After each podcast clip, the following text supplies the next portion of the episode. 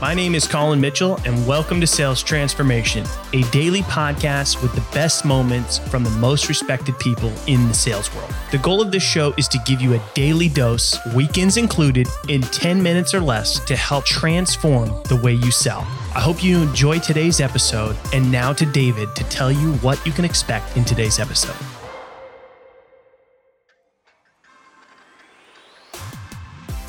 What is the beauty of cold calling? You know, a lot of people take cold calling for granted and treat it as a forgotten art. But Colin and Nancy Calabrese both disagree. Nancy is the founder and C E O of One of a Kind Sales and the host of Conversational Selling. In this episode, Nancy talks about what changed over time in the outbound world, the benefits of cold calling, and the reason why you don't need to have so many leads. All these and more in this latest episode of Sales Transformation.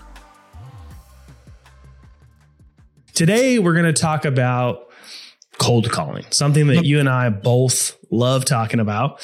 Um, and there's a lot of misconceptions around, does cold calling still work? Is it a waste of time? I would never pick up the phone. You see these gurus saying, you know, make millions of dollars, never cold calling. If that's like always right. The hook that they, because it seems that nobody wants to pick the phone up. But you have a lot of thoughts that you and I both share around that. Um, yep. I'd love to just kind of pick your brain about okay.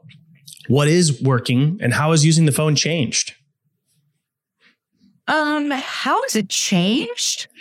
I, I can't really say it's changed, except years ago when I got into sales, um, and I'm going to date myself, there were no fax machines, there was no internet.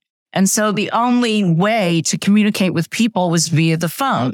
Those days, people were more um, apt to pick up that phone when you called in. So what's really changed in today's world is there's a lot of voice messaging, and you still have to, you know, you still have to do it and you leave your message, but be persistent. Um, so that's really the only thing that's changed. You know, the beauty of using a phone in conversation, actually, one of the best benefits if you use the phone, you could have all your cheat sheet material on your computer screen or screen. So you have it in front of you. Um, and you could take notes easily. Um, you can also, by using the phone, it's so much more cost effective. You know, I liken uh, cold calling to phone networking, right? Uh, you have phone networking and you have face-to-face networking. And how many times have people gone to a networking event only to feel that it was a waste of time? You didn't meet the people you wanted to meet. And the benefit of cold calling is you actually pre-build a targeted list. So you are in front of the people that you know could potentially be, you know, a customer for you. Mm-hmm. Now, I, I love that you brought that up, that you said you build a targeted list, yeah. because I think there's a lot that can go wrong with building a good quality targeted list for cold calling, right? I think a lot of times people just kind of go very wide of who they should call. Oh, absolutely. Then, so... Yeah. What, what tips do you have or strategies around building a well-targeted list of who may yeah, want to do business with you? Yeah, there's a misnomer out there. People think they have to have thousands and thousands and thousands of leads. And I disagree, because if you, you have so many leads, you're never going to be able to create a process of repeatable touches. And that's the key to um, outbound, if you would, marketing, right? You want to have a program in place so that you're in front of your target audience at least three to four times a year. And the way we do it here is um, we we will populate, say, three months worth of leads.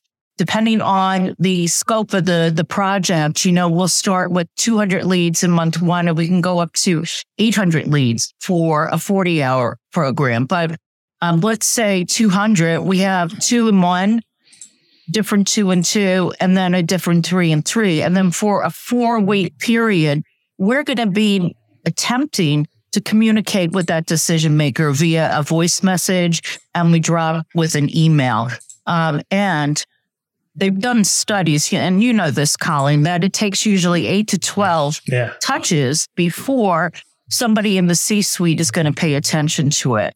Um, and, and to get back to your comment about the importance of having a targeted lead list, uh, the the reality, reality is, and I don't care where you get your data from, there's going to be a percentage that's just inaccurate. People leave jobs or people, unfortunately, have died, you know, and they haven't updated their database. So in the early days, in working the, the lead list, you're going to be doing some scrubbing and some backfilling in it. Thanks for tuning in to today's episode. If you're enjoying the show, drop us a review on your favorite podcast platform.